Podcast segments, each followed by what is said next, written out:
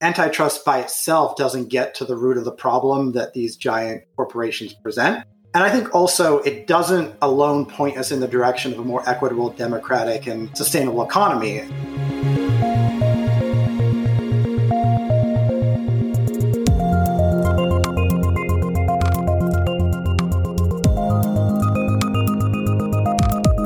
Hello and welcome to Tech Won't Save Us. I'm your host, Paris Marx, and this week my guests are Mathew Lawrence and Thomas Hanna. Mathew Lawrence is the founder and director of Common Wealth, a UK based think tank designing models for ownership change. He's also the co author of Planet on Fire, a manifesto for the age of environmental breakdown, which will be released by Verso in April 2021, and you can find the information on how to pre order it in the show notes. Thomas Hanna is the research director at the Next System Project, and his work specializes in alternative models of ownership.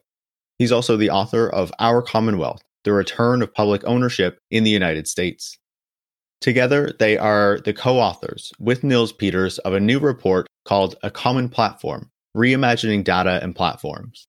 It not only goes through the existing proposals to transform the platforms that we are so dependent on today to ensure that they better serve the public good, instead of just serving the bottom lines of major corporations and the power of the executives and CEOs of these companies, but also lays out a number of policy options that could be pursued in order to build a new platform ecosystem for platforms and technologies that are designed first and foremost for the public good instead of having to worry about or consider the incentives of a private corporation. It's a really refreshing report. And in our conversation, we take the debate around platforms and what to do with them beyond antitrust. So we're not just worried about creating more competitive markets for platforms or ensuring that there's more competition, but actually changing the larger incentives that exist around them to ensure that we no longer have platforms that are putting profits first and foremost. So I think you're really going to like this conversation. But quickly, before we get into it, I also want to give you a quick update on the podcast since this is the last episode of the year. So far, I've released 42 episodes the podcast has had listeners in 115 countries.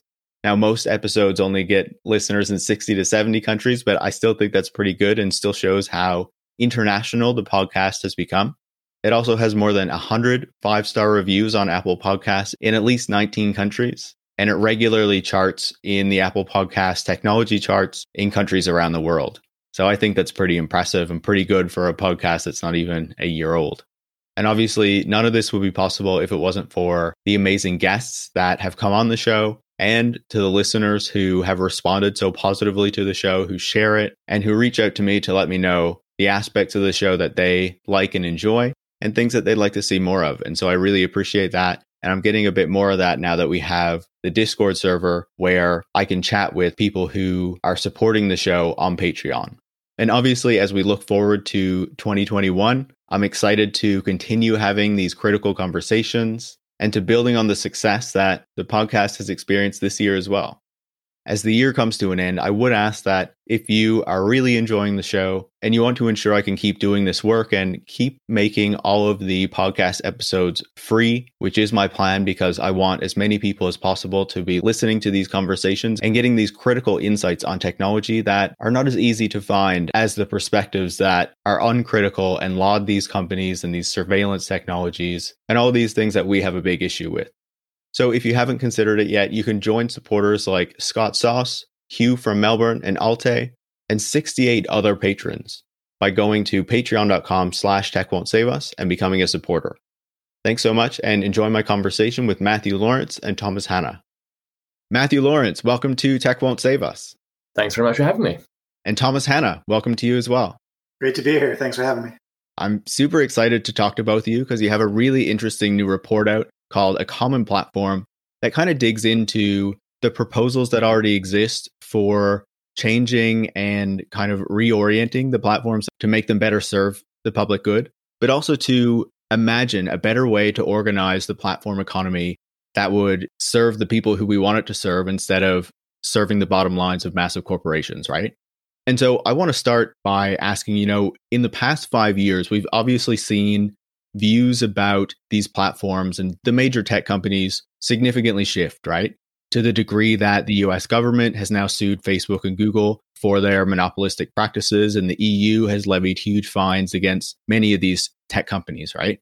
So, before we get to your broader vision, what are the main problems that you see with these platforms and these major tech companies with the way that they are currently composed? Well, I guess first and foremost are the competition issues. And I think these are the ones that are primarily being focused on by the antitrust enforcers and enforcement that you you just mentioned. And, and these include, you know, acquiring smaller companies to prevent competition, stockpiling intellectual property, willfully violating laws and regulations to gain footholds in new markets, squeezing suppliers and contractors, and just generally, I think, using their political influence and power to reduce regulations on themselves and, uh, and increase barriers for competition for others. But that's really just the tip of the iceberg. For me, one of the biggest problems with the big tech companies and the platform companies is that of surveillance capitalism, which which essentially describes, I think, a, a secretive and non-consensual process of turning all of our life, all of our human life, into data that can be bought and sold and used in various ways. And I think beyond this, surveillance capitalism is increasingly about using that data to modify people's behavior in a way that really boosts the power and the profits of some of these large companies. There's also the, the issue of precarious work, which which means jobs that are poorly paid, you know, lack social benefits and workplace protections, including access to labor unions, and that are just generally unstable or insecure. And these arrangements are really central to the business model of many of these big platform corporations. I mean, think, for instance, Uber and Lyft and what these companies pulled off in California recently. I mean, when you take a step back, it's actually really, really stunning. You know, these companies use their bottomless pits of VC funding to willfully undercut labor and other regulations in California and around the world to gain a really dominant position in the market. Then, when they were faced with a new law that would require them to classify their workers appropriately, that's like that's AB5 they threatened a capital strike. They fought the law in the courts. And then ultimately, they spent absolutely massive sums of money on a really deceptive and self serving ballot referendum that would exempt themselves from the law. And during that referendum, they paid off civil society actors to support them. They pushed pro Prop 22 propaganda through their apps uh, to users. And it really paid off. I mean, the companies won. Their market value soared after the vote. And now they're looking to replicate that trick in states across the US.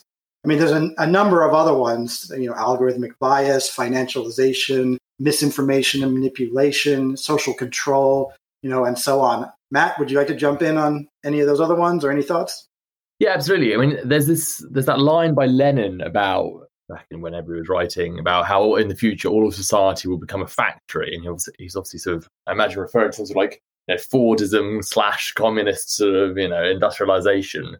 But in some ways, you know, that has come true in that all of society is increasingly being turned into a digital factory, in that our relationships, our infrastructure, our environments, our attention is being increasingly pervasively sort of digitized, enclosed, corralled, and transformed into you know, forms of value.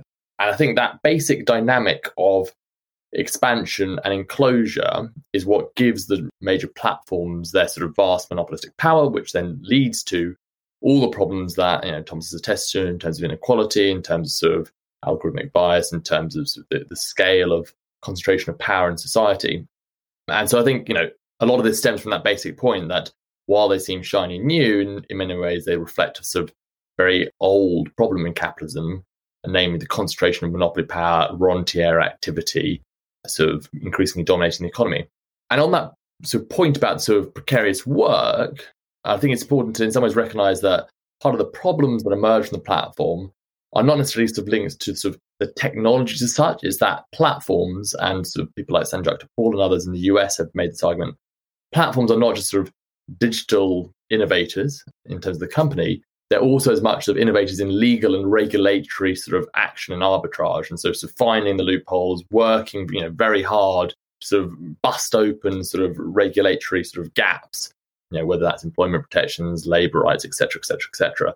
And so I think you know it's it's important to, as as Thomas mentioned, many of these problems are sort of not just sort of side effects of Jeff Bezos being evil or anything like that. It's like linked to the structural dynamic of enclosure, expansion, sort of you know rentierization that the platform, as organized under sort of for-profit, you know, shareholder platform as a model of you know, platform delivery, it's kind of hardwired, it's baked into the infrastructure of the platform.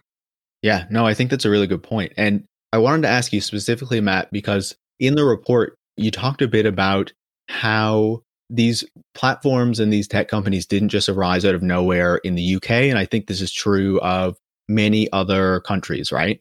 In that, you know, in the report, you wrote that the UK, along with France, it has the most platforms in Europe, and that the expansion of VC funding required a particular regulatory environment that was favorable for these companies to flourish. So, can you describe a bit what that regulatory environment looks like and what the implications of it are?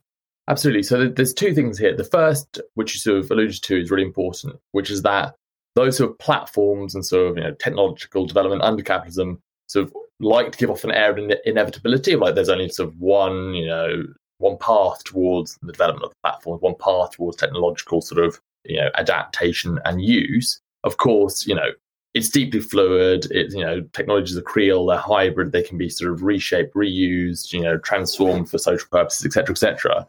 And so then it goes, well, okay. The second point is, then, well, well, why is it that we've developed platforms that seem to be squeezing labor, which seem to be sort of accelerating inequality rather than distributing voice? You know, sort of some of those you know, utopian sort of imaginaries about sort of what um, digital connection could have brought us. If you look back to sort of the early days of digital technologies, and I think there it's important, to, as you say, that, you know, this is not just like random, that it's developed like this and has sort of the power imbalances that it generates. It reflects political choices, you know, social institutions and their design. So in the UK, you know, I think it's important, as you mentioned, to the role of VC, venture capital, in the rise of platforms, because of course, you know, most platforms are sort of deeply strange sort of capitalist firms in the sense that most of them don't really make profit. Most of them then, you know, basically burn through a t- ton of VC, don't make profit, crash and burn. But then one or two burn through enough, you know, your Amazons, your Googles, etc. They burn through a lot at the beginning, and they use that to then sort of get to the scale and the network effects of sort of many users that enable them to sort of become like real sort of cash generating machines for, for their investors. And so the UK has sort of particularly developed sort of deep pool of venture capital, and there's you know a lot of sort of policy questions there around financialization, around sort of treatment of capital markets in the UK relative to Europe, We've also got sort of you know sort of employment sort of categorization, uh, which is neither employee nor sort of self-employed, and it's kind of in between, and that allows sort of some of this regulatory arbitrage is actually a sort of case at the moment the Supreme Court involving Uber and some of the Uber drivers around sort of the employment status, but sort of the employment relationship uh, has allowed for none of this. Some of the the ways we treat data, and of course, you know, with the UK having left the EU and about to leave the sort of transition period, there's going to be lots of questions around how we sort of regulate and govern collection and use of data. So there's a whole sort of set of sort of questions, you know, tax treatment, et cetera, et cetera, et cetera, that have shaped the development of platforms and shaped why it is that sort of particular you know, platforms thrive and their consequences for you know, the labour market inequality, a whole host of other areas. Thomas, I wanted to ask you as well. You know, one of the aspects of this that I feel allows these platforms to not only grow to such a large degree and to kind of force out traditional competitors in the spaces that they operate, but also to make it difficult to kind of launch some kind of cooperative or more socially oriented alternative is the predatory pricing, right? The way that all of this VC cash allows them to underprice their product for, like in the case of Uber now, like over a decade, right? So then it becomes really difficult for taxi companies, but also cooperative alternatives to kind of operate when Uber can offer such a lower price because of how they're being subsidized by these venture capitalists, right? So what is the the deeper effect of what is going on there and how is this even able to happen? How is a company able to lose money for a decade and it still continue to operate? It's a really good question. And a lot of the discourse over the past several decades in the United States, in the United Kingdom, and elsewhere around the world around markets and planning and state intervention has really been very erroneous. It has really come down on the side of, of market fundamentalism and has taken this sort of libertarian undertone in, in many cases. And upon closer scrutiny, when you look at it, you know, more in depth, this libertarian undertone of how, you know, markets are the drivers of growth and the drivers of innovation really does not hold up to water. We've done a number of other papers in this series where we've looked at different components um, of the digital economy, things like IP and R&D and so on and so forth. And what you actually see, and, and Mariana Mazzucato and others have done a lot of work on this, is that you wouldn't have the Silicon Valley. You wouldn't have the VC funding. You wouldn't have this entire big tech system without significant public investment and public support. So even just the basic premises of, of how these markets work and how funding for big tech should work is, is based on sort of quicksand. It's based on erroneous principles uh, in general. But even even leaving this aside, you know, keep, even on, on the merits of, of VC funding, there's been a lot of criticism and controversy. I mean, as as you point out, you know, Uber has not turned a profit in in a decade. I mean, in its IPO, they pretty much stated to their investors that they may never ever turn a profit. And you know, some of the big investment funds, uh, SoftBank's fund, for instance, has you know taken a huge loss and huge, huge losses recently on a lot of these investments in things like Uber and, and so on. And so that really raises the question as to like, you know, why would VCs want to invest in these platforms? And I think Matt spoke to it quite well in terms of their sort of value and loss proposition. But I think that the bigger point is is that this type of funding and this type of game that they're playing where they invest massive amounts in these loss-making companies and then they you know maybe one or two will be successful and then they try and get outsized returns on that success that's intimately linked to the problems that we see in the platform economy the monopolization of the platform economy. Because if you have this pressure if you have all of this pressure to essentially gain a foothold and to dominate a market. If the entire sort of payback for your investors is based on you taking a monopoly position at some point and driving down wages and driving down costs, you know, that is a massive incentive to do that and to monopolize. So these things are very much intimately connected to each other, and they're not things that can be replicated by alternative models, by cooperatives and, and so on and so forth. First and foremost, you know, VC funds are not likely to get the same return out of a cooperative uh, as they are from a large giant corporation. And second of all, you know, these are not the types of funds that cooperatives should want to take. Their business model should not be based on surveillance capitalism. I think cooperative alternatives, platform cooperatives, and so on, are rightfully wary of this business model of essentially turning all of one's personal data and, and all of society's interactions into into a commodity that can be bought and sold. So I think rightfully so, platform cooperatives shouldn't take VC money and they won't take VC money. But as a result, they're at a significant competitive disadvantage to the loss making giant corporations that are taking that money and using that money to undercut their competition. Just to sort of follow on on that and your question, which I think is a really intriguing question, and you know, it's a lot about the sort of nature of you know contemporary capitalism. Uh, is about like how do these like loss making firms survive for so long in its relationship to the financial system and there's an interesting article by Eric Levitz in the New York Magazine the other day on sort of you know, the VC industry. The analogy, which I think either Eric drew or sort of certainly others have drawn, is that sort of where we are is almost sort of the closest approximate is almost like a Brezhnevian sort of moment in sort of you know, Anglo-Saxon capitalism, in that you've got like a tight knot of sort of planners, which is what ultimately VC, you know, they're trying to plan the future and sort of like break the sort of, you know, they're not working via competition and market allocation. They're sort of saying, right, Uber, doesn't matter what its results are, we're going to sort of pour in money until it gets to X. So a tight knot of, you know, very uh, sort of often very elite, very sort of centralized planners, whether it's VC or other forms of finance, are, you know, working out the future through control of investment, you know, and yet you've got sclerotic sort of, you know, productivity growth. You know, it's not like sort of the platforms are necessarily delivering sort of, you know, surging productivity gains, et cetera, et cetera. So I think it does raise really, you know, you're right to touch on it because it raises really interesting questions around sort of the nature of planning in an economy, sort of, you know, how we surface that, politicize it, contest it, and sort of, you know, reshape and democratize planning, the planning function, not just in the platform economy, but in the economy as a whole. And I think platforms and their sort of business model actually really sort of surfaces injustices and sort of inefficiencies of the current model.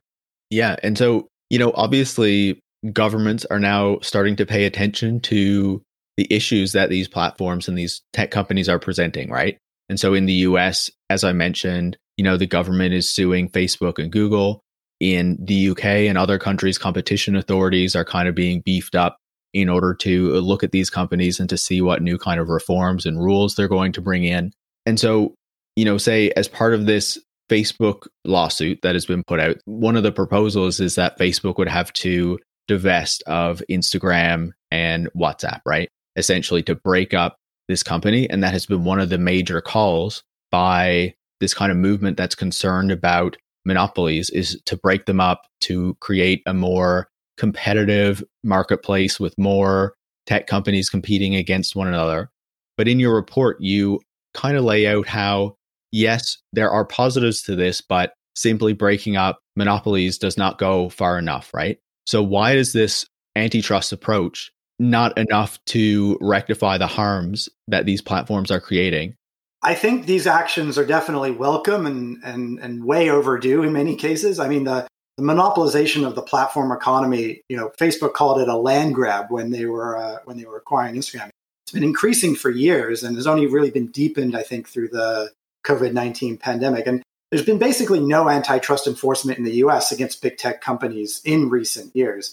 The Judiciary Committee report that was released at the beginning of October revealed that I think regulators hadn't blocked a single acquisition out of hundreds that have been made by the dominant platforms over the past decade or so. But as you said, you know, for us, antitrust by itself doesn't get to the root of the problem that these giant corporations present. And I think also it doesn't alone point us in the direction of a more equitable, democratic, and sustainable economy, which is what I and Matt and I think others are ultimately trying to see develop here. I think there are three interconnected reasons why antitrust strategies alone are insufficient to deal with the problems posed by big tech. And the first is the nature of modern antitrust enforcement itself, especially in the United States. And specifically over the past several decades, there's been a pretty fundamental reinterpretation of antitrust law by the courts and a corresponding decline in successful antitrust prosecutions. And the broader concept of antitrust that predominated in the first half of the 20th century, you know, the trust busters, you know, when people think about antitrust, they think about this broader conception of antitrust from the early days. But that's really given way over the past half century to a, a much more narrow interpretation of antitrust that really focuses on things like prices, consumer welfare, efficiency, and so on. And so a successful antitrust strategy is likely to be contingent on pretty wholesale revision on the grounds in which a company is deemed to be a monopoly or anti-competitive. It's really an uphill battle, I think, in, in my opinion. So we're, while we, we're going to have to see what the outcomes are of these recent antitrust actions that you mentioned against Facebook and Google and the like, I'd be surprised personally if, if any of those actually ended up with the companies being physically broken up in any meaningful way or any you know serious penalties being forced under the current statutes. And already you see a lot of experts in the legal community expressing pretty significant skepticism about the probability of success for these antitrust strategies. Second, I think, are the political economic considerations. And without additional changes to the structure of the companies themselves or the markets that they operate in or you know, the legislation governing antitrust enforcement, it seems pretty inevitable to me that these companies will not only be able to use their power to sort of stymie or delay the antitrust strategies, just like Microsoft did around the turn of the century, but also they're probably just going to reconsolidate relatively quickly in the off chance that they are actually broken up. And there's a lot of evidence of this in the US. I mean, you know, Standard Oil, when it was broken up at the turn of the century, it can reconsolidate it. I mean, Exxon and Mobil is essentially Standard Oil. All the small Standard Oils, the regional monopolies, gobbled each other up over a period of decades and eventually became Exxon and Mobil. And the same thing happened for AT&T. And with AT&T, they became the Baby Bells, and the Baby Bells started buying each other up and eating each other. And then they sort of became AT&T again, well, AT&T and Verizon. But the Standard Oil one took several decades.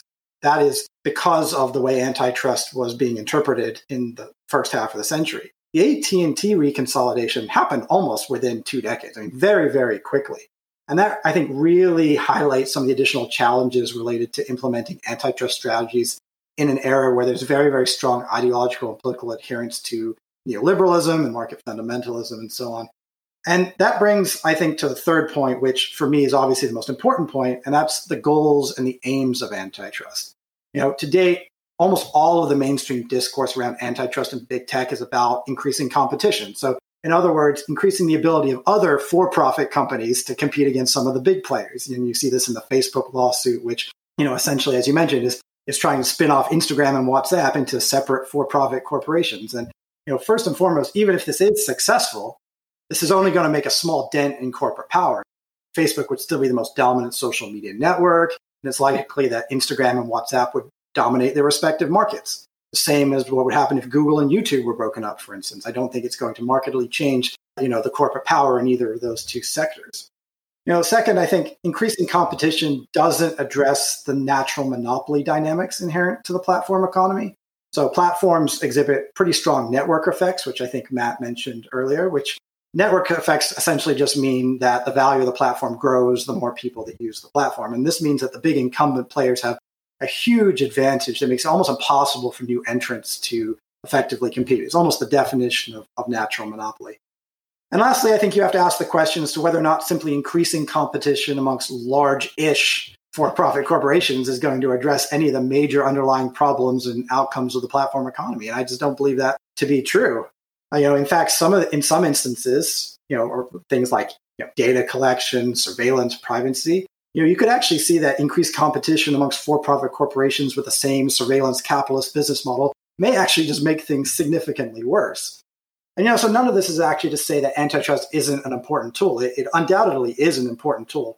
However, it's our contention in this report that antitrust strategies and reforms really have to be connected to more fundamental changes in the ownership and control structure of platforms. And I think there's a great number of antitrust experts, especially on the left, who get this and are starting to put forward some of these innovative proposals about how to make these linkages between antitrust and, uh, and ownership. I think that's a really good summation of why antitrust like some of what it would produce might be necessary, but in the end, you know, we can't rely on that alone to kind of fix what's happening with these platforms, right? Because, you know, as you say, as history shows us, they are very likely to merge back up in the future. And simply creating a more competitive market doesn't necessarily mean that we're going to get those, you know, public benefits that we would want to see, right? It doesn't mean that we're going to increase worker power, democratic power over these platforms. And so obviously your report lays out a lot of proposals for how we could approach that and how we could create better platforms that give us more control over them and that produce benefits that actually benefit the public, right? And so that's what I want to dig into. You know, the report lays out five key principles for a democratic approach to platforms, along with a bunch of policy recommendations for how those can be achieved. And so before I get into specific questions about those, I wanted to give you the opportunity to kind of highlight the aspects of it that you thought were most important. So, what do we need to change about platforms and how do we achieve that?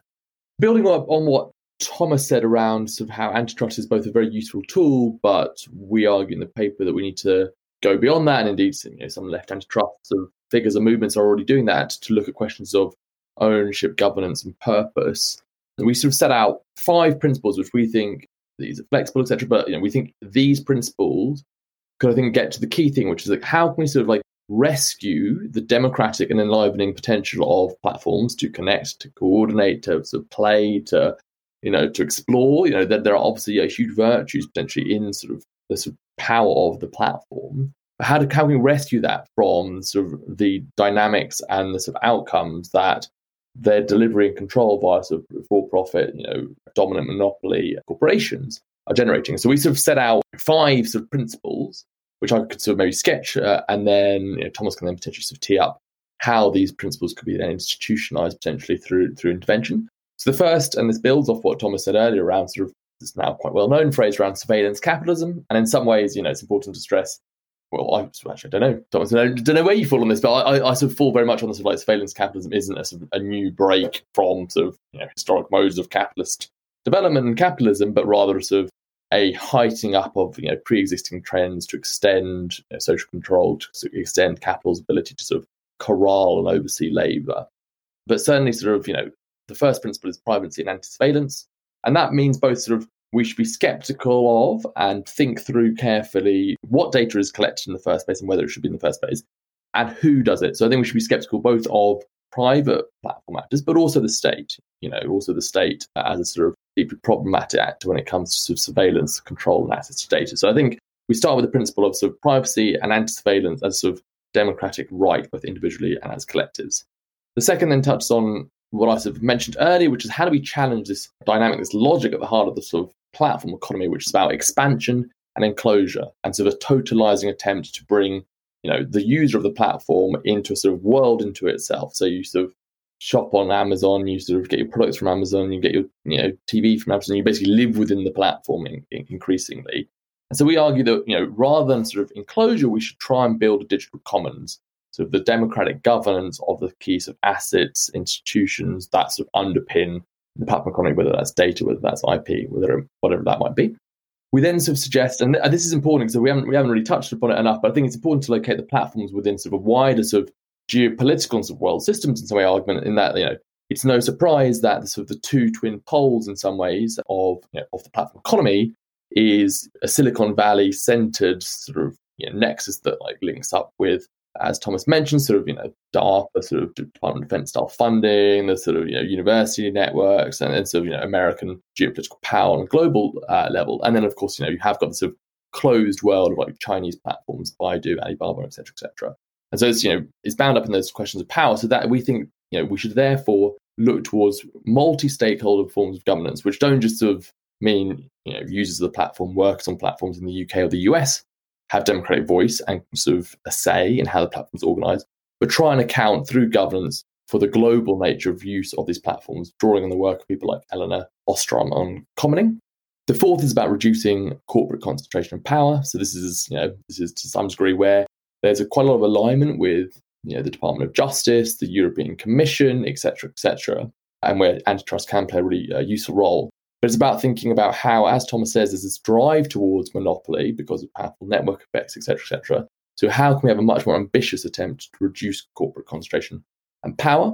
And the fifth sort of builds off that in some ways, which is that if we do want that alternative, you know, if we do want an alternative in which uh, technologies and platforms are used to sort of you know, amplify human creativity and sort of emancipate all of us and not just sort of concentrate power in the economy, then there will have to be a vital role for public action, whether that's public funding to try and address that that funding gap that at the moment is filled by VC funding, which then generates particular outcomes, as we've discussed.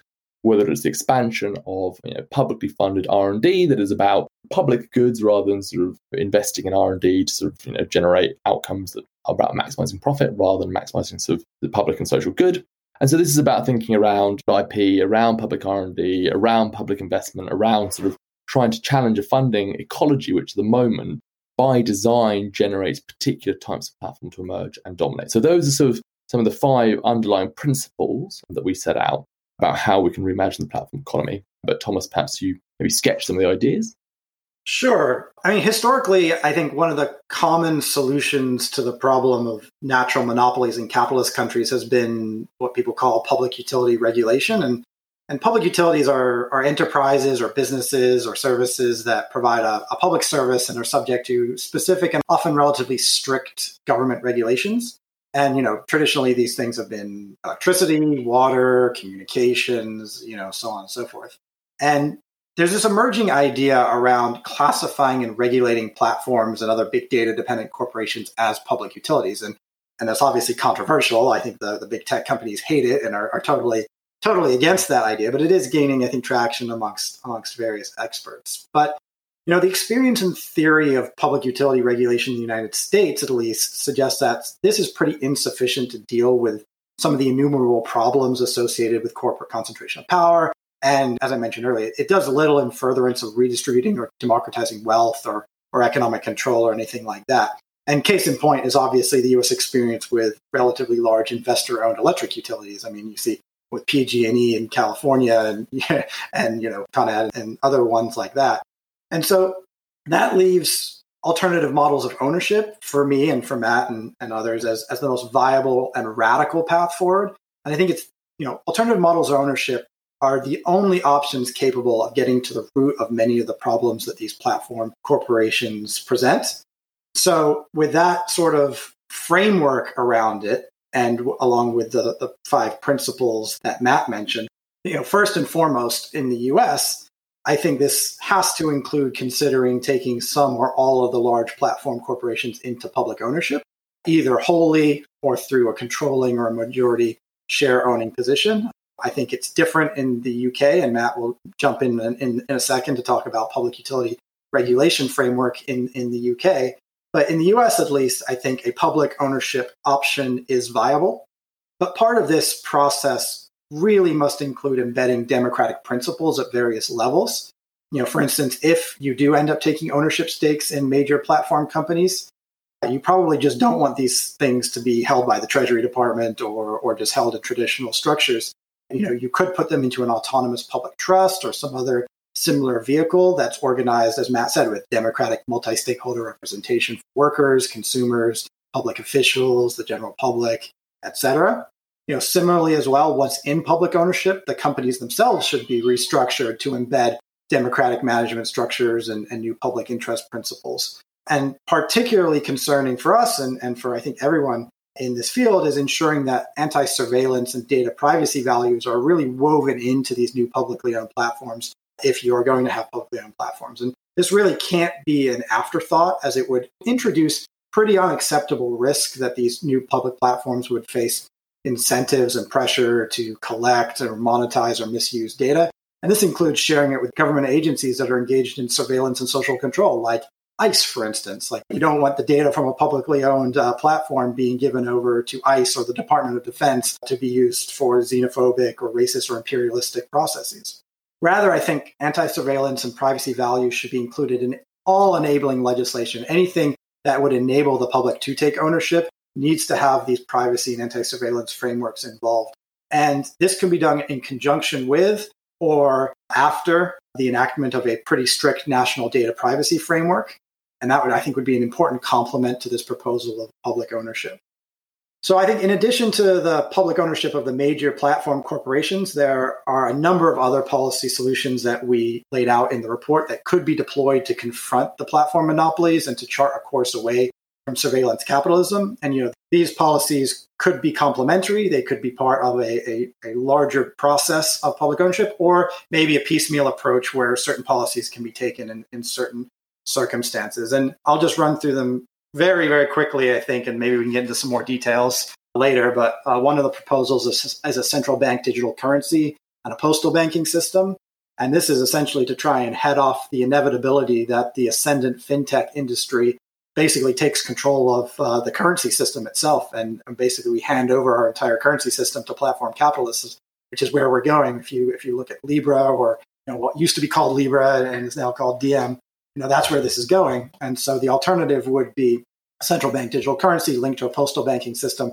And if done right, I think this could modernize the payments infrastructure and really head off that corporate control that you know would lead us in very detrimental directions.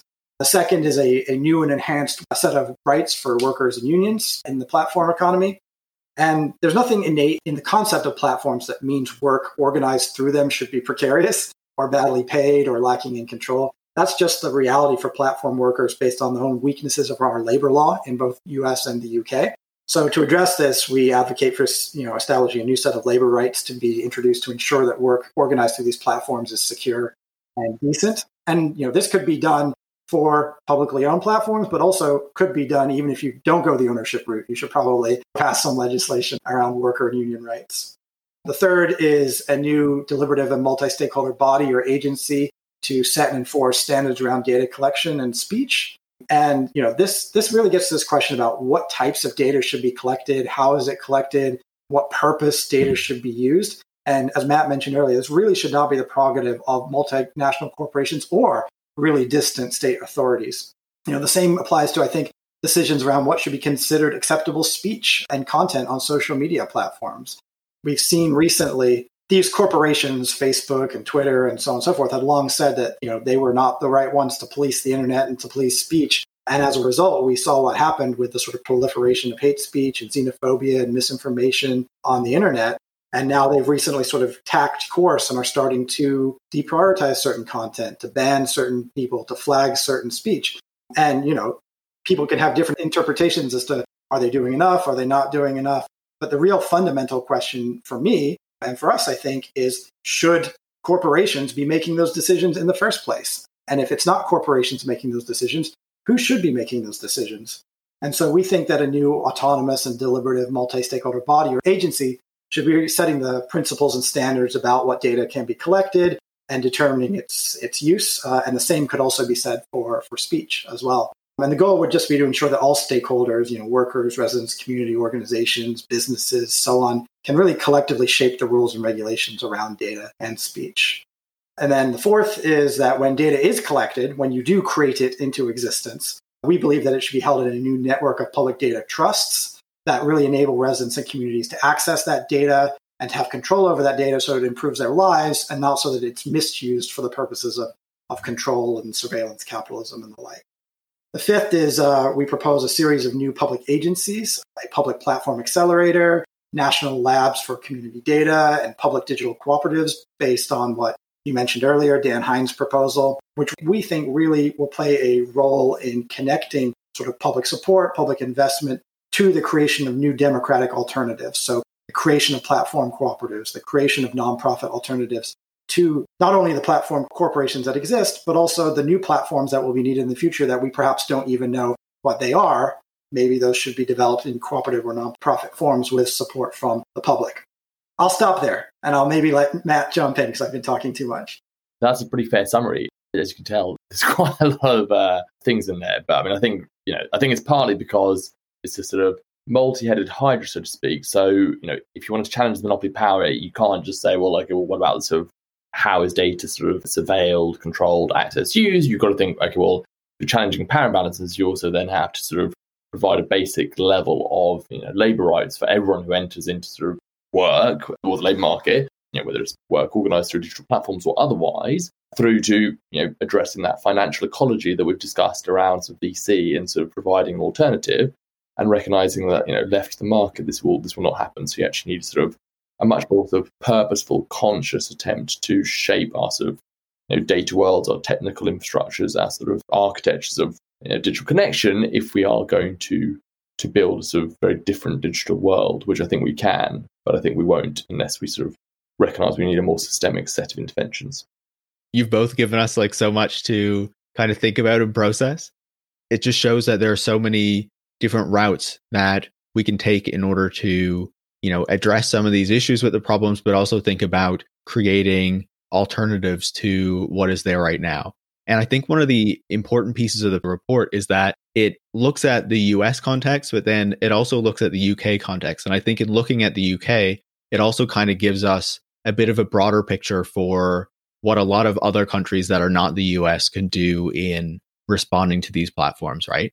And so that's why I wanted to ask you, Matt. Like, obviously, a lot of this discussion centers, at least, you know, the the discussion that I think I hear the most centers on what could happen in the US where these companies are centered in the US. But looking from a UK perspective or a non US perspective, how does that look like? How does the power of these companies get reined in when they are not, you know, headquartered in your jurisdiction and you can't say nationalize them from the UK or something like that? Yeah, I think it's a really important question and challenge. So I think there's there's three things that I sort of touched upon. So the first, I mean, I think is by their nature, this of global in operation, but I think it, that has provoked and is accelerating a sort of global response. So you may well have seen sort of make Amazon pay campaigns, you know, from India to Brazil to US Congress. Women, I think, were sort of uh, supporting it through to sort of UK legislators, etc., etc. And you know, it was, it was a sort of global coordinated struggle through Progressive International. So I think you know there is a sort of mass of organizations, people, movements, trade unions out there that can be cohered around sort of globally contesting the abuses of platforms in sort of particular geographies while also sort of, you know, pushing for sort of reform within within the US. So the second within the UK, and I think the UK is obviously like, you know, relatively lucky. It is in a sort of slightly different position relative to South Africa's capacity to regulate and challenge the power of big tech. But I think also the UK is a particularly interesting one to, to watch in some ways, in that one of the sort of big sort of points of political contestation about the UK's future is whether in leaving the EU we sort of then sort of drift from the EU's regulatory ambit into basically sort of the, gravitational force field of the US, which obviously for sort of the UK would you know broadly be a disaster in terms of you know labour market deregulation, standards on food, on finance, etc., etc. And tech is a really like interesting case study. Where will we sort of continue align with EU standards on data, etc., or you know, if there's a UK US trade deal at some point, will you know sort of certain sort of digital sort of standards and processes become aligned? So it's definitely one to watch. Where we sort of set out sort of I guess two differences to what Thomas or two additions to what Thomas has said, where I think it's interesting to know what others can do. So the first, and this is not just happening in the UK, but the first is while, as you say, you know, the UK can't nationalise Facebook, etc., etc., you know, I think where it can be clearly shown to be, and it might not be the entire, so it might not be all of Alphabet, for example, but it might be sort of Google within Alphabet. So where particular sort of branches of major platforms are clearly monopolies, clearly dominant, sustained monopolies, you know, whether it's Google in search, whether it's you know, Uber and Lyft sharing, etc., etc. While we can't sort of necessarily sort of we should apply a sort of public utility sort of model. And essentially, these are functions that we all depend upon now, and regulate them in terms of you know the required level of private investment, require, you know, cap their level of profitability, you know, basically sort of reset, you know, say, right, you're basically utility now, these are sort of the social license you need to operate and to have a very sort of stringent, ambitious agenda there to go alongside this this wider effort for a multi-stakeholder sort of transition of major platforms in their sort of predominantly US based jurisdiction. So I think there's that. And the other thing which I think is quite interesting, and I think whether it's antitrust or whether it's this agenda, and there's obviously lots of complementarities, this is sort of a very sort of significant challenge to some of the most powerful organizations and people in the world. So, you know, it's, it's, it's neither are sort of, you know, so it might be that like, you know, we need to sort of have secondary strategies for advance alongside trying to, you know, take advantage of the antitrust hearing in the House, etc., or this new court case to try and get the maximally ambitious outcome there. And there, I think towns, cities, municipalities, you know, states in America, although obviously some states are the equivalent of fairly large countries. So particularly sort of cities and towns, there's a real chance to develop what we call digital community wealth building. And you can see this already in places like Barcelona and Amsterdam, where some really ambitious municipal socialist mayors have been sort of trying to rethink the governance of data, the collection of data, the commoning of digital technologies.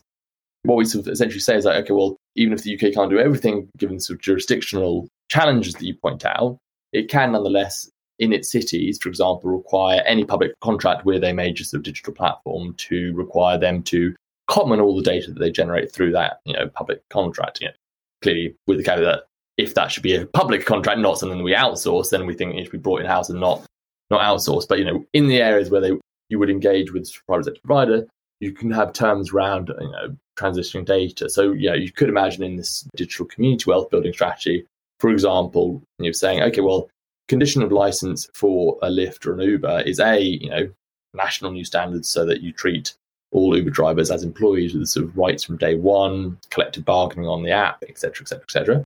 But two, okay, if you if you want to drive in Birmingham or Manchester or Glasgow or London, etc., etc., etc., the data generated does not become siloed and controlled by Uber or Lyft or whoever it might be. It becomes pooled as a sort of shared resource. So that information asymmetry that you know works in capital's favor over labor, but also works in favor of the company against regulators, is rebalanced. And then towns and cities can plan more effectively. They can say, actually, hold on, there's too many Ubers on the road. We're going to restrict it. Or they can say, right, well, there's you know, too much emissions coming from these sets of cars or this set of traffic or whatever it might be. And so you can have local strategies to reimagine how platforms you know, operate within that ge- geographic footprint as a way to rebalance power and to open up the more sort of creative potential platforms. So there's some of the things that we sort of explore that's slightly different to, but in addition to what has already been explored when I think about the international approach, a lot of these platforms are headquartered in the US. And one of the things that you discussed, Thomas, was the potential need, or, you know, if it's possible to take these platforms into public ownership. But then I'm also thinking that if these platforms are still global in nature and we are all operating on them, I wonder if people in Canada, in the UK, in India, in parts of Africa, wherever, will really want to be using a platform that is owned and controlled by the United States, right? Knowing how the United States has, you know, surveilled people around the world through the NSA and things like that, and, you know, for many other reasons.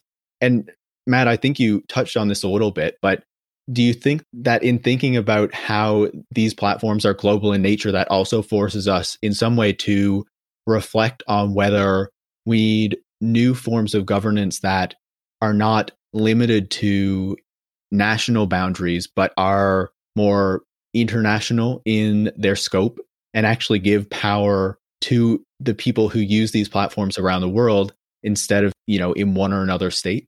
Yeah, I mean, absolutely. And Thomas jumping in this moment uh, by all means, but yeah, absolutely. So what we set out is exactly that. So we set out a multi-stakeholder global governance structure in which you know, and it might be that sort of subsidiaries operating in different countries have like different levels, but the overarching architecture should be exactly that governance, where users, whether in Brazil, Ecuador, wherever it might be, have voice access rights. You know, sort of shape the operation of the platform because as you said, these are platforms that international, they sort of move across all boundaries, and yet they sort of obviously yeah, clear outposts of American power uh, as well. So, so exactly that's what we're saying. It's not enough just to sort of transition in, into public ownership. It might be sort of US public ownership, or you could explore, you know, multinational public ownership measures, or sort of the commoning of the underlying sort of property relations of of these large platforms. But linked to that absolutely has to be, and you know, the platform should allow for this because it is a way of coordinating and sort of connecting voice.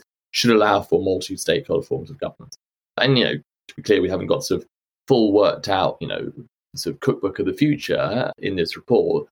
But I think you know that's part of the excitement and the potential of the platform still is that it should exactly enable the type of international forms of governance over the sort of architecture sort of the asset, underlying asset. I think it opens up really exciting sort of democratic and sort of solidaristic potential in it.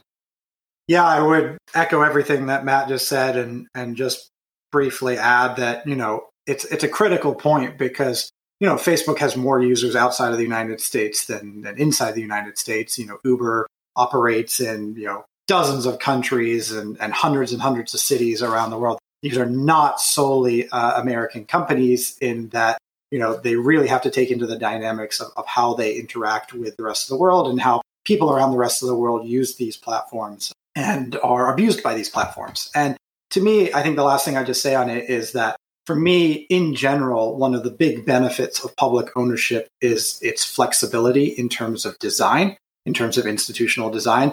Unlike private corporations, which are very much constrained by, you know, sort of market fundamentalism or, or market dynamics, profit making, quarterly returns, you know, so on and so forth.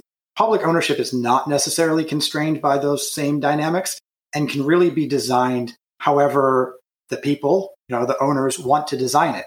And I totally understand and, and accept that, at least traditionally, this has taken the sort of scale or level of the state in many places, the traditional state owned enterprise organized at sort of a national scale, very sort of top down, very managerial, very sort of bureaucratic, kind of arm's length from any sort of democratic accountability or transparency. But that's not the model of public ownership that Matt or I, or I think anyone who's interested in public ownership nowadays from an activist point of view wants to have. You know, we want to design a new type of public ownership that is far more democratic, far more participatory, far more accountable and transparent. And to me, that includes going beyond the nation state level and thinking about international levels of governance and management and ownership. Yeah. And I think another key point there, because, you know, we've talked a lot about taking existing platforms into public ownership and kind of tweaking them that way. But in the report, you also talking about, you know, creating ways to support the creation of new public platforms that might operate in a completely different way, right? And you know, you talk about a public platform accelerator and public digital cooperatives. So can you give us some insight into how we would encourage the creation of new platforms and what kind of benefits you would hope that we would see from that? Yeah, I think that it's so we, we just talked about, you know, the need to go beyond the nation state and potentially to the international level. I think we also need to go beyond the nation state back to sort of the local and the regional level on many of these things. So it's, it's a twofold process of, of moving in, in different directions. And I think I mentioned earlier a couple of the proposals around the public platforms accelerator, around uh, public digital cooperatives, and so on and so forth. Another proposal that we have in the report is around funding and we mentioned earlier, and we talked earlier about how sort of the logics of, of monopolization and corporate concentration are in big tech and platforms are really driven by the type of funding that they receive, this VC funding. How do you incentivize the creation of alternative models of ownership and development that don't rely on that VC funding? And so one of the obvious examples to us is public funding and financing through a national investment bank and or a series of, of public banks basically using the powers of the federal government, the national government, to fund alternatives at the state and the local level.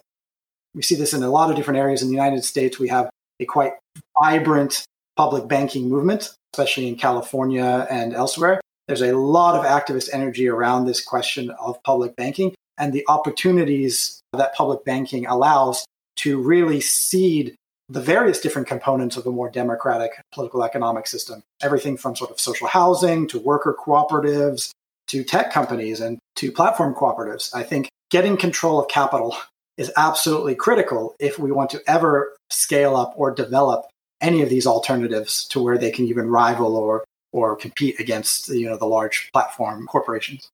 Uh, yeah, I think that's right. The only two things I'd add is one on sort of like what what might it be, and I think in some ways we can we can slightly learn from sort of like a replication model. So we kind of you know we know that there is, and I think it has to be managed properly. But uh, you know we know there's probably like some social utility for the more smooth connection of users and drivers, etc., etc., in sort of mobility. But we also know that, you know, currently as designed, too often that means rising emissions, rising traffic in cities, and you know people working for less than the living wage, you know, often really precarious conditions.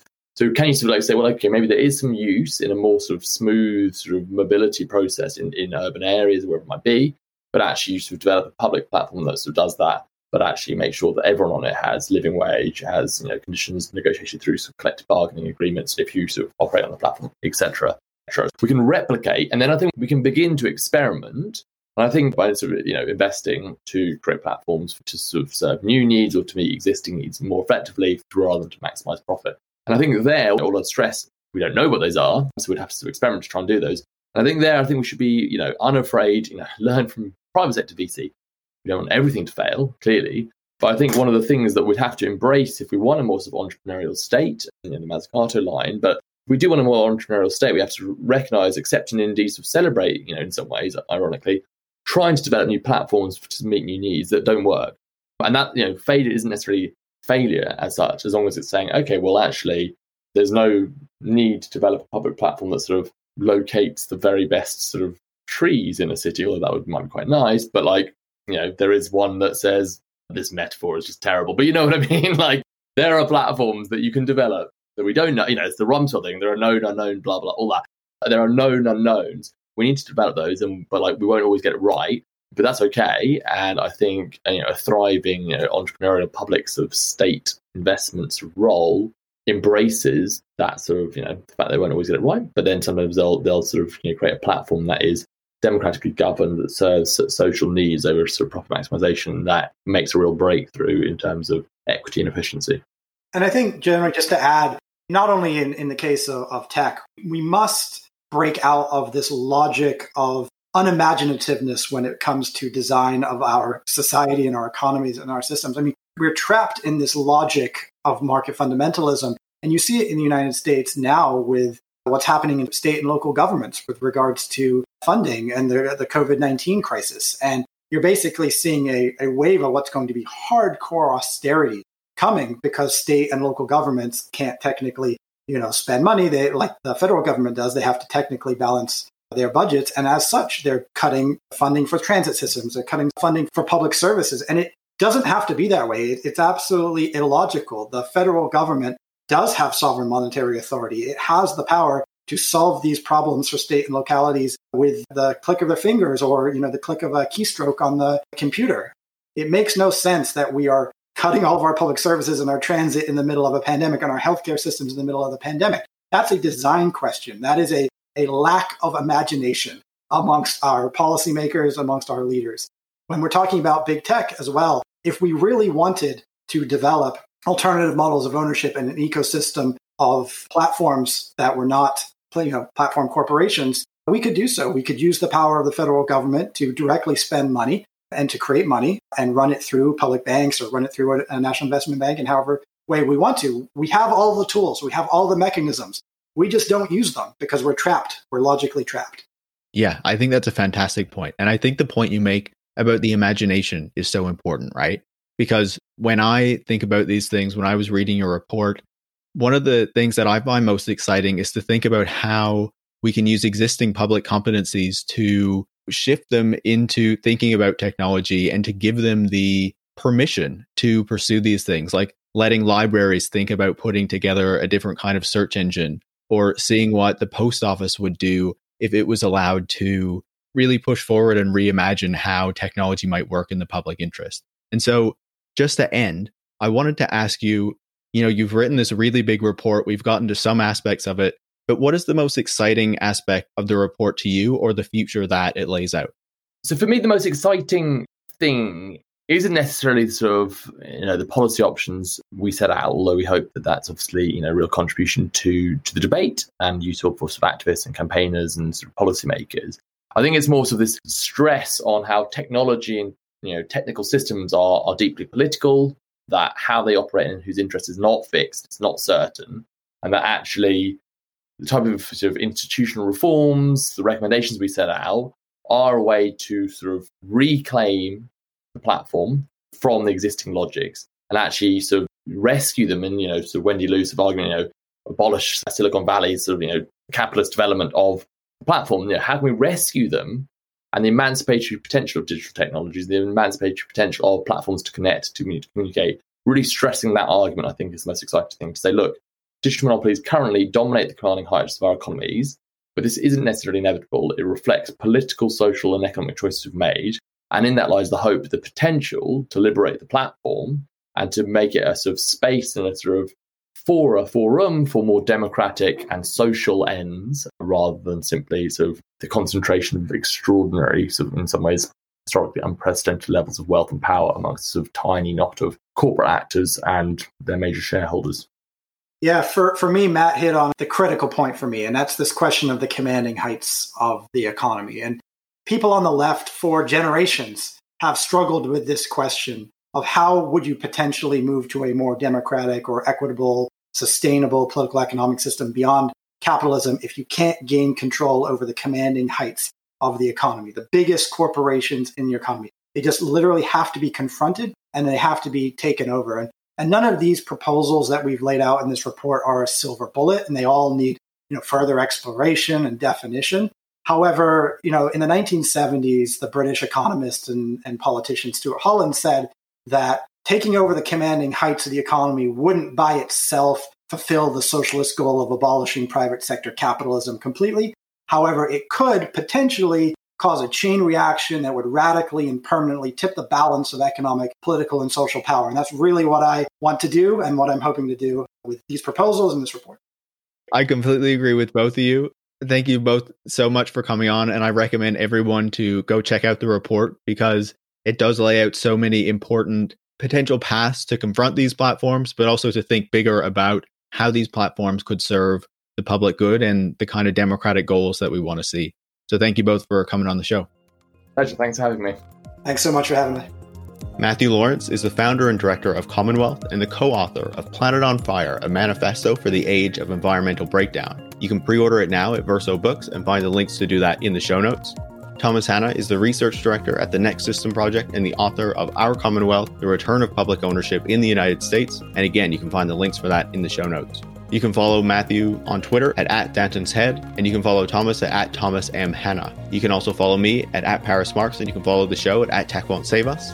Tech Won't Save Us is part of the Harbinger Media Network, and you can find more information about that at harbingermedianetwork.com. Finally, if you want to support the show, please go to patreon.com slash tech won't save us and become a supporter. Thanks for listening.